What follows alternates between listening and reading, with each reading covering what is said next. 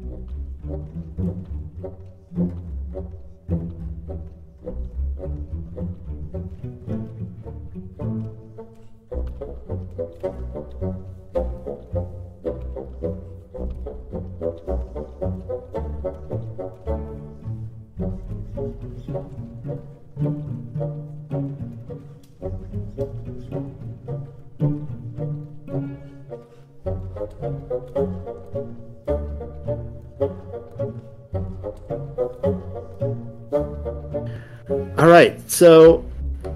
You guys enjoyed that. Hopefully that was informative.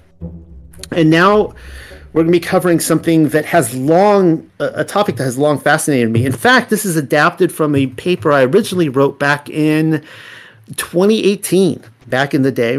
Uh, I don't think anybody read it back then. Uh, probably still haven't yet. Uh, but um, uh, you will tonight. At least this.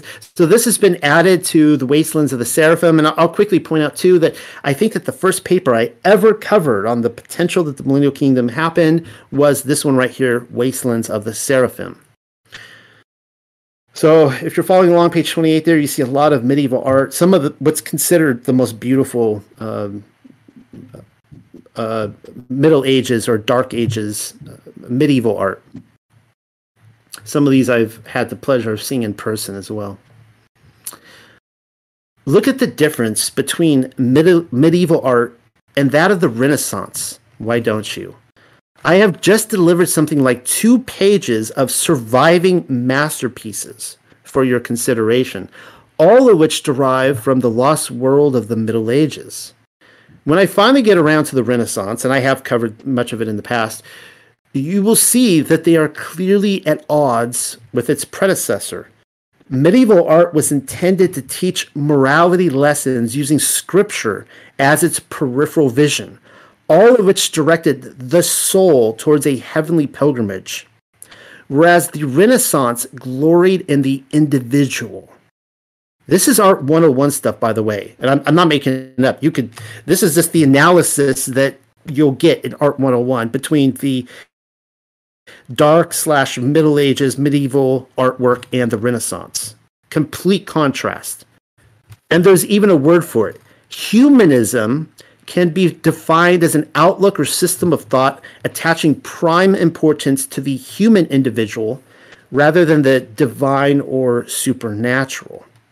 That's just a nice way of saying the Renaissance controllers sought to usurp Elohim by igniting the divine spark within and they used art to do it.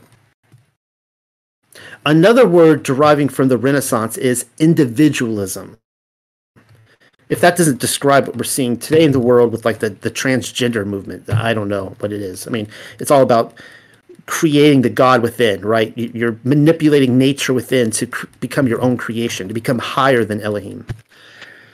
So, individualism, which, as you can probably already deduce, stresses the philosophical role of each person within the hieroglyph. The very word Renaissance means rebirth. How many of you knew that? It was a movement which is said to have originated in Italy, but then swept like a wildfire across Europe, devouring nearly all facets of life, not only in art, but in the political arena as well.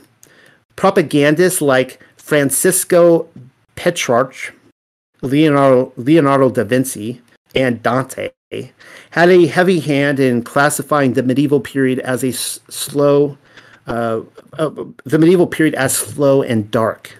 Get it? The Dark Ages, simply adorable. Especially since we just talked about the uh, the outer darkness, and they're saying that the Dark Ages was, you know, the the Millennial Kingdom was the darkness. We're not in the outer darkness now. They were in the darkness. For them, it was a stagnant period without growth, apparently without bathrooms too, education or innovation, and an unwelcomed interruption from the pre Christian world. To sum this up, mortals of the Middle Ages studied ancient literature to learn about the creator of heaven and earth, whereas the patron saints of humanism exhumed the ruins of Greece and Rome, the beast of old, so as to glory in themselves. And so now you can see here another page or two of uh, the, the stark contrast with Renaissance art. And I, I'm not even getting into Baroque art by this point. This is just straight up Renaissance. Eventually, every man has a decision to make, and I chose to go with only one page of Renaissance art rather than two. I don't know, perhaps I will add to the collection in, in a second draft. It just seems to me that the point has already been made. Rebirth art, that, that's what Renaissance means, rebirth art had a curious renewed interest in the pantheon of paganism, and taking one's clothes off was suddenly all the rage. We're talking naked dudes and boobs assaulting every passing patron uh, patron from the canvas. And I haven't even gotten into Baroque art yet. Told a lot of naked dudes and boobs and that. Without even breaking down the esotericism as well as uh, I don't know why I say esotericism twice. Breaking down the esotericism as well as the esoteric. Oh, oh, the eroticism. Actually, it's getting late. I can't read, uh, but that I, I wrote it right. Breaking down the esotericism as well as the eroticism. It's not difficult to see the blatant rebellion against the Most High Elohim that is taking place. What the occult managed to do, though, and rather brilliantly, is come right out into the open while repackaging it successfully as Christianity. But then something else changed between the centuries as well. Take a closer look at the collage on the left, in errant contrast with the Baroque artist Luca or Lusa Gio, uh, Giordano's depiction of fallen angels on the right. Evil angels, as well as unclean Ruachoth, were often depicted as serpentine dragons or gargoyle like devils during the Middle Ages. That all went away afterwards. Renaissance artists gave them buns of steel and ch- chabangas. Check out their chiseled thighs. Where is Michael? That would be Michael. Where is Michael the Archangel sending them to? The U.S. of abs? I, I pause for your laughter there. We're filled with all sorts of jungle jungle cruise jokes tonight. Only chubby cherubs are choosing to stay behind with the milk cart. For whatever reason, the art makers decided that fallen angels no longer looked like dragons. Is it any coincidence then that the general public ceased believing in dragons? Why the switch of perception? And among nearly all the artists, too. I think I know. There has ever only been two dominant transmitter devices for the spread of paranormal perception on this side of the spiritual curtain. Words and images working together. FYI, I have just described the human brain. The left side of our brain handles reading, writing, and calculations in our day to day, and is referred to as the brains of the operation, where logic is concerned. The right side is visual, dealing more often than not in the images behind our artistic endeavors. Though it is also home to emotion, intuition, and the spidey sense, quote unquote, which pries at our impulses. Cross those train tracks from the left side of town and you've entered the neighborhood of make believe. And that's just the thing about our brain. The left and the right hemispheres work in synchronicity with the other, or in the very least are expected to. Though the left may be doing all the talking, the right turns to a storybook of images so as to inform its logical counterpart, thereby informing our very perception of truth. How the spiritual realm materializes itself within our mind's eye is based largely upon art, and the occult knows it. It's why they need pop culture. They need paintings and cathedral ceilings. Though in today's terms, they need toys, comic books, and movies, as well as the news reporter's desk and the media teleprompter.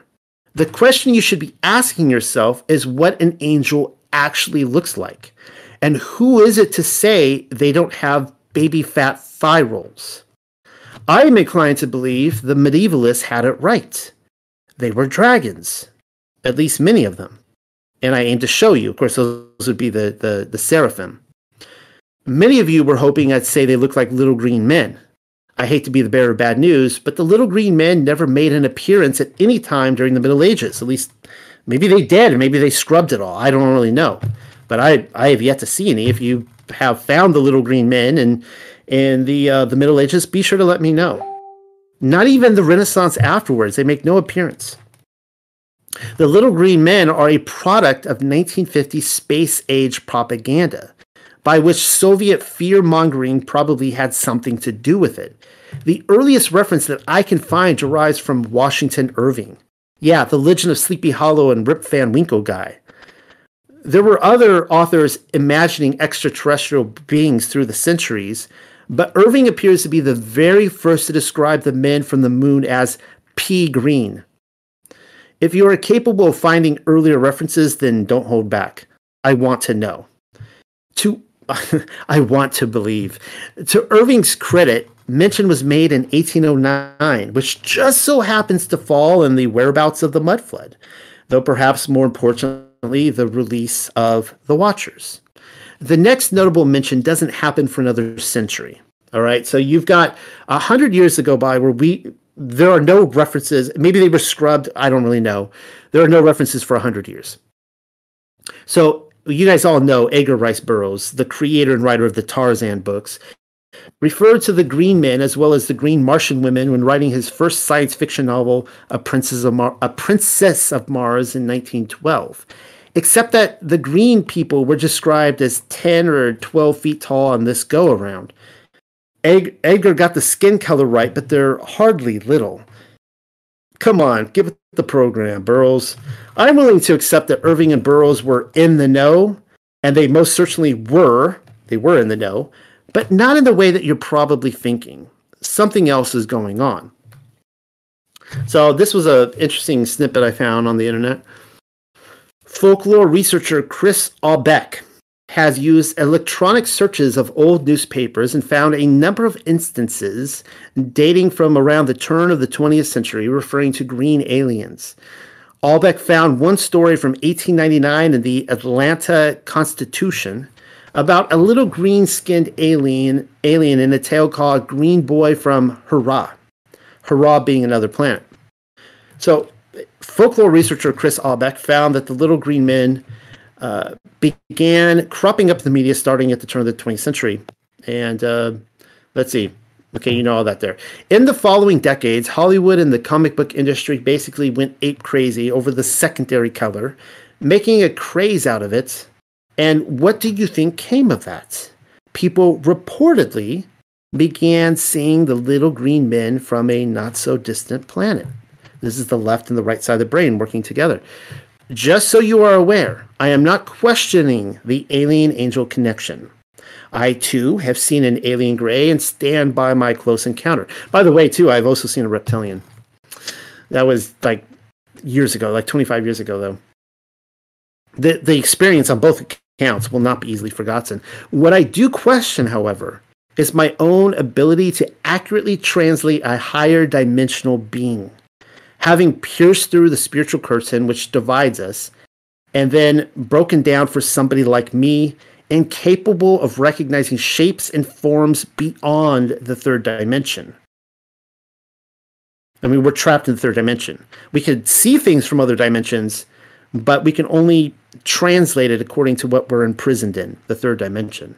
There are probably several theories on who the grays and the greens are and their existence in places like dumb tunnels. Perhaps they are the children of a recent incursion. I don't know. I wouldn't be the slightest surprise if that turns out to be the case. Many people uh, uh, speculate that. Try not to let what I'm stating enter through one ear and then right back out the other without swishing it around for a few. Sometimes these things need to marinate. Pop culture, in league with the media, created the alien phenomenon. Only then did they begin to materialize within public consciousness. Even the ab- abduction idea was only recently incorporated into the alien experience. It all began with Barney and Betty Hill. On the night of September 19th, 1961, interesting enough, somebody in this group um, uh, mentioned that they interviewed uh, Betty Hill later in life.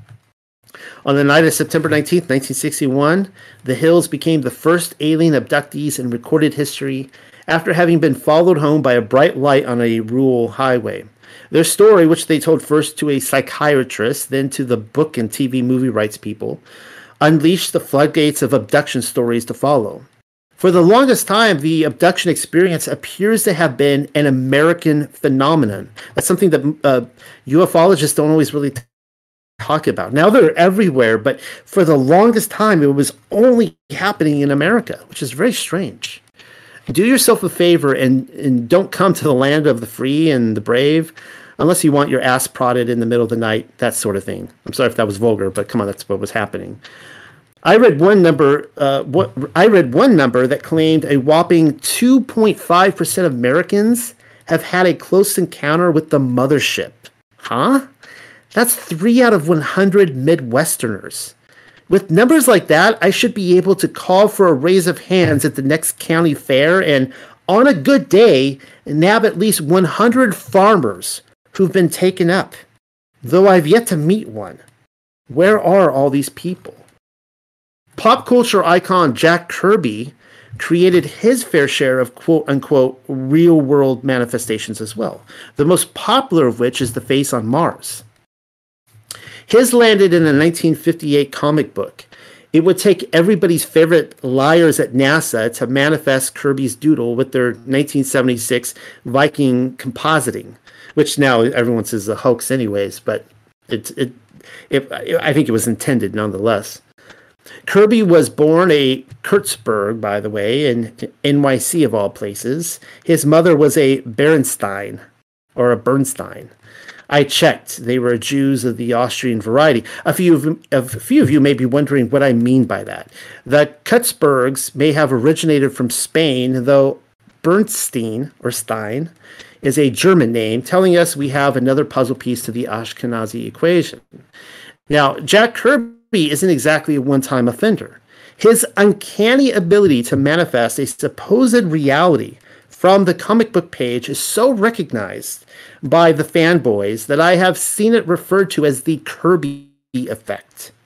In his uh, OMAC One Man Army series, which I've never read, um, except to research this, Kirby depicted an evil dictator named Kafka, who was arrested in an underground bunker and then put on trial for a series of crimes.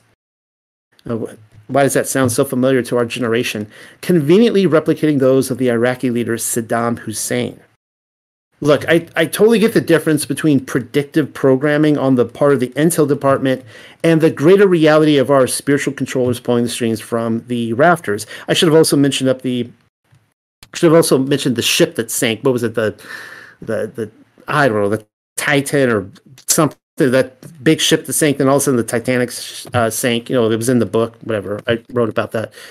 Though they are also in bed with the other, uh, our spiritual controllers as well as the intel department. What I am trying to do here is show you that the higher dimensions employ the ever evolving mediums of pop culture, backed no less by the occult, in order to manifest themselves into our own reality.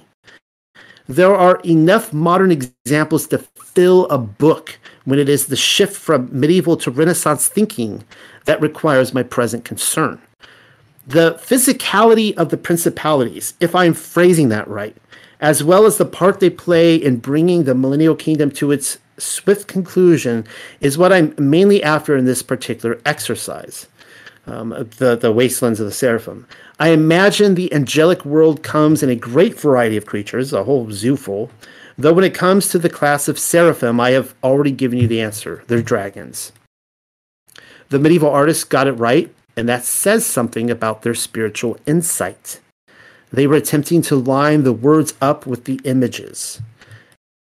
And then in the following pages, I will show you why I've come to that conclusion. That refers to my uh, paper on the Wastelands of Seraphim. We've already gone through that. That's a video you can watch, uh, though it's been greatly updated, and you could download that paper for yourself.